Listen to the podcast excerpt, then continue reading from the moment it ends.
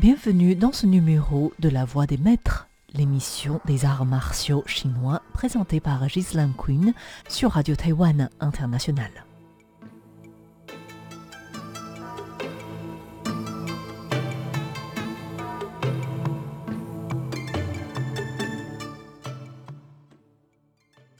Bienvenue à toutes et à tous dans cette nouvelle émission de La Voix des Maîtres consacrée aujourd'hui toujours à la danse du lion. Dans l'émission précédente, nous avons évoqué les caractéristiques physiques principales et les grandes différences des deux styles de danse du lion de la région du Guangdong, à savoir le style de Foshan et celui de Heshan. Aujourd'hui, intéressons-nous ensemble plus en détail à ces lions du Guangdong, notamment à travers les détails culturels et historiques auxquels ils sont liés et à tout ce qui fait leur particularité. Pensez aussi à jeter un œil au lexique comme d'habitude et commençons sans plus tarder la suite de notre émission.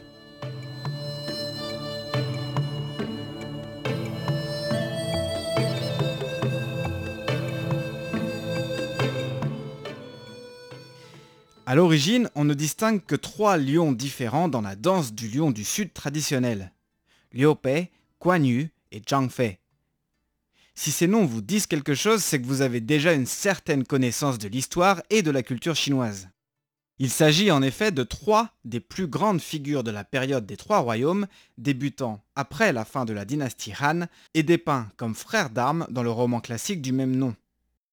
Même si cette relation fraternelle est plus le fait du roman que de la réalité historique, ils sont tout de même liés pour avoir combattu ensemble. Liu grand seigneur de guerre, fondera la dynastie des Shu avec l'aide de Zhuge Liang et en deviendra l'empereur en 221. Il est donc traditionnellement considéré comme le père et le roi des autres lions. Les couleurs le représentant sont le jaune, renvoyant ici à la royauté et à la noblesse, et le blanc, et sont deux couleurs que l'on retrouve sur tous les lions Liu-Pei.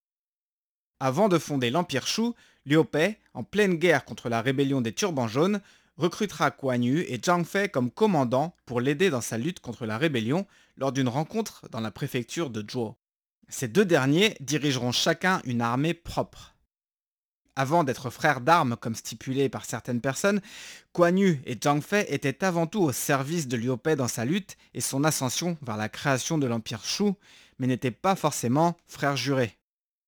Kuan Yu est certainement le personnage le plus emblématique de cette période trouble de l'histoire de Chine, à tel point qu'il deviendra plus tard une divinité, vénérée encore aujourd'hui par les bouddhistes autant que les taoïstes, surtout en Chine du Sud et en Asie du Sud, ainsi qu'à Taïwan, que ce soit par les militaires, les pratiquants d'arts martiaux, les forces de l'ordre, les propriétaires d'entreprises plus ou moins importantes, et par la mafia. Kuan Yu est souvent représenté accompagné soit de son arme, une hallebarde lourde de 40 kg, ou d'un livre, et est traditionnellement dépeint comme ayant un visage rouge et une très longue barbe noire. Et ce sont des couleurs que l'on retrouve sur les lions le représentant, les lions coignus renvoyant à la loyauté et au courage. Chang Fei, dont l'arme fétiche est la lance du serpent, ou en langue de serpent, est réputé lui très fidèle, ayant une force surhumaine, très talentueux en arts martiaux, mais ayant aussi une réputation d'entêté et de tête brûlée. Il est représenté arborant une barbe courte et une moustache noire, ainsi que des couleurs vertes. Les lions Zhangfei sont donc traditionnellement verts et noirs, parfois noirs et blancs, et leur danse est beaucoup plus agressive. Ils représentent la force martiale et l'amitié. De par les caractéristiques de Zhang Fei, ces lions étaient en général utilisés pour les compétitions ou combats contre d'autres écoles et particulièrement appréciés de Wong Fei-hong, le roi des lions et maître légendaire du style Hongar dont nous parlions dans l'émission précédente. Les lions Liu Pei et Kuan Yu, eux, étaient utilisés pour les représentations plus officielles ou religieuses. Kuan Yu et Zhang Fei auraient fait partie des légendaires cinq généraux tigres de l'armée Shu avec les généraux Huang Zhong, Zhao Yun, appelé aussi Zhao Zelong, et Ma Chao. L'appellation des cinq généraux tigres désigne de manière générale les cinq meilleurs généraux au service d'un seigneur, mais cette distinction n'apparaît dans aucun texte historique. Ainsi, il est considéré qu'il ne s'agit que d'une appellation utilisée massivement dans divers romans et autres récits de la culture populaire chinoise.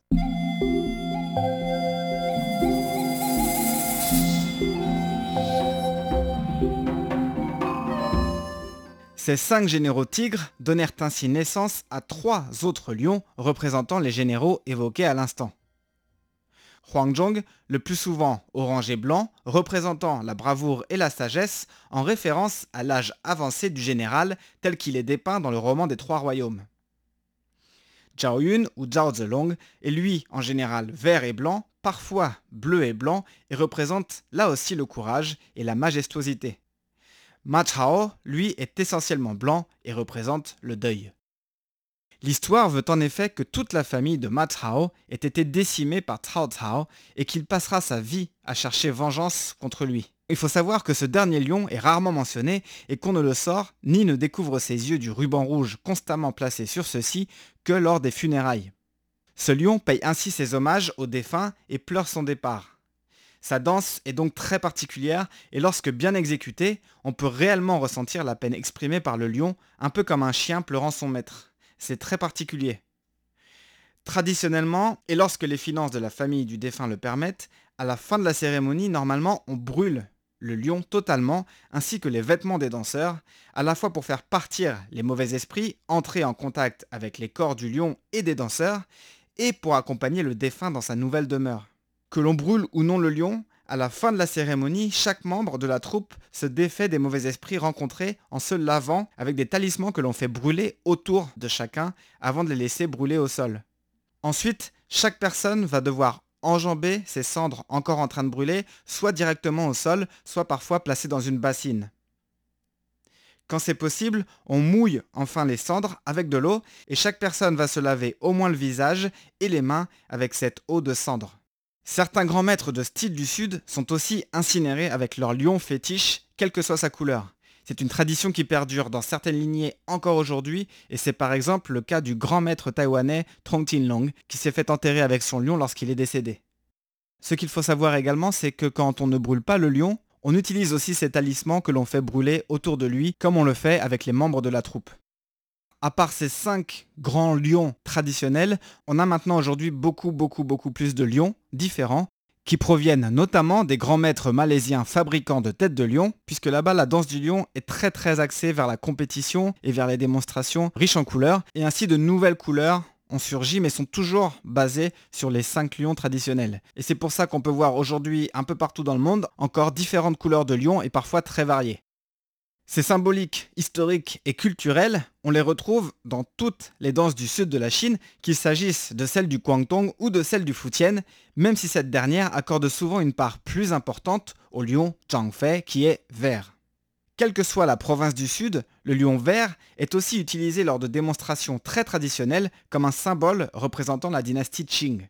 En effet, le lion vert en chinois Qing, se prononce exactement de la même manière que la dynastie Manchu en question, que les forces rebelles tenteront sans cesse de renverser tout au long de l'histoire de Chine pour rétablir la dynastie Ming, selon l'adage Fan Qing Fu Ming, renverser les Qing pour restaurer les Ming.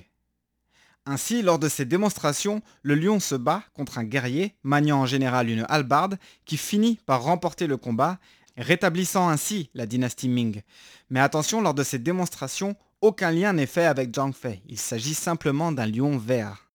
Lors des démonstrations plus populaires et joyeuses, ce n'est pas un guerrier qui combat le ou les lions, mais un homme équipé d'une tête de Bouddha avec un éventail, souvent paresseux, parfois joueur, et qui guide les lions dans leurs démonstrations.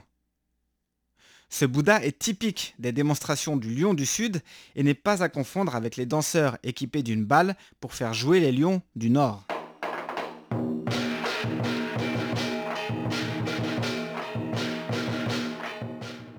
Cette musique que vous venez d'entendre et que j'utilise déjà dans mes différentes émissions consacrées à la danse du lion est celle du lion du Guangdong et plus précisément du style de Foshan.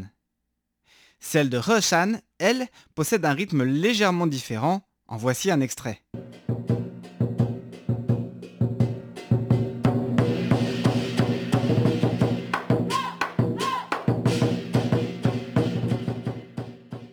Si vous n'avez pas l'oreille musicale, vous n'entendrez peut-être pas la différence.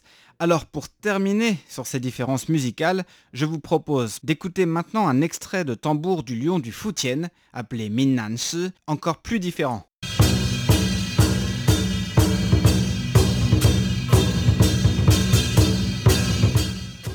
Quel que soit le style de danse, les bases de tambour sont plus ou moins les mêmes et les bases de rythme également, qui répondent au battement en général de 3, 5 ou 7 percussions.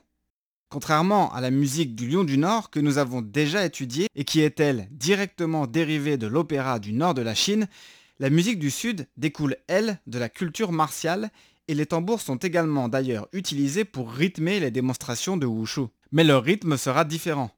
Lors des démonstrations de Wushu, le tambour s'adapte au rythme du pratiquant car il ne sait pas quelle forme sera démontrée ni à quelle vitesse. Alors que pour la danse du lion, c'est d'abord le tambour qui donne le rythme du début de la démonstration, puis s'adapte au mouvement et aux directions que prend le lion avant de lui redonner le rythme pour le final. Entre-temps, le tambour donnera aussi le rythme caractéristique du coup de tonnerre pour les trois inclinaisons faites par les lions lorsqu'ils payent leurs hommages aux hôtels et apportent la bénédiction aux lieux qu'ils visitent. Vous l'avez compris, comme dans la plupart des pays du monde, l'histoire avec un grand H et la culture sont intimement liées, et c'est encore plus vrai pour la culture chinoise, dans laquelle il est parfois difficile de s'y retrouver entre les faits historiques et les légendes rapportées qui sont parfois tellement proches qu'il est difficile d'y faire toute la lumière. La danse du lion, bien qu'appréciée, est souvent peu comprise par la plupart des gens et même par de nombreux pratiquants d'arts martiaux dont les professeurs manquent de culture ou n'ont pas eu le temps ou l'envie de se pencher dessus. C'est pourtant une part essentielle du wushu et c'est encore plus vrai pour les styles du sud de la Chine. Dans la prochaine émission, nous verrons d'autres références culturelles de la danse du lion du sud, analyserons la danse et les différences de style entre les lions du Guangdong et du Fujian. D'ici là, je vous souhaite une très bonne suite d'écoute de Radio Taïwan International et une très bonne journée à vous.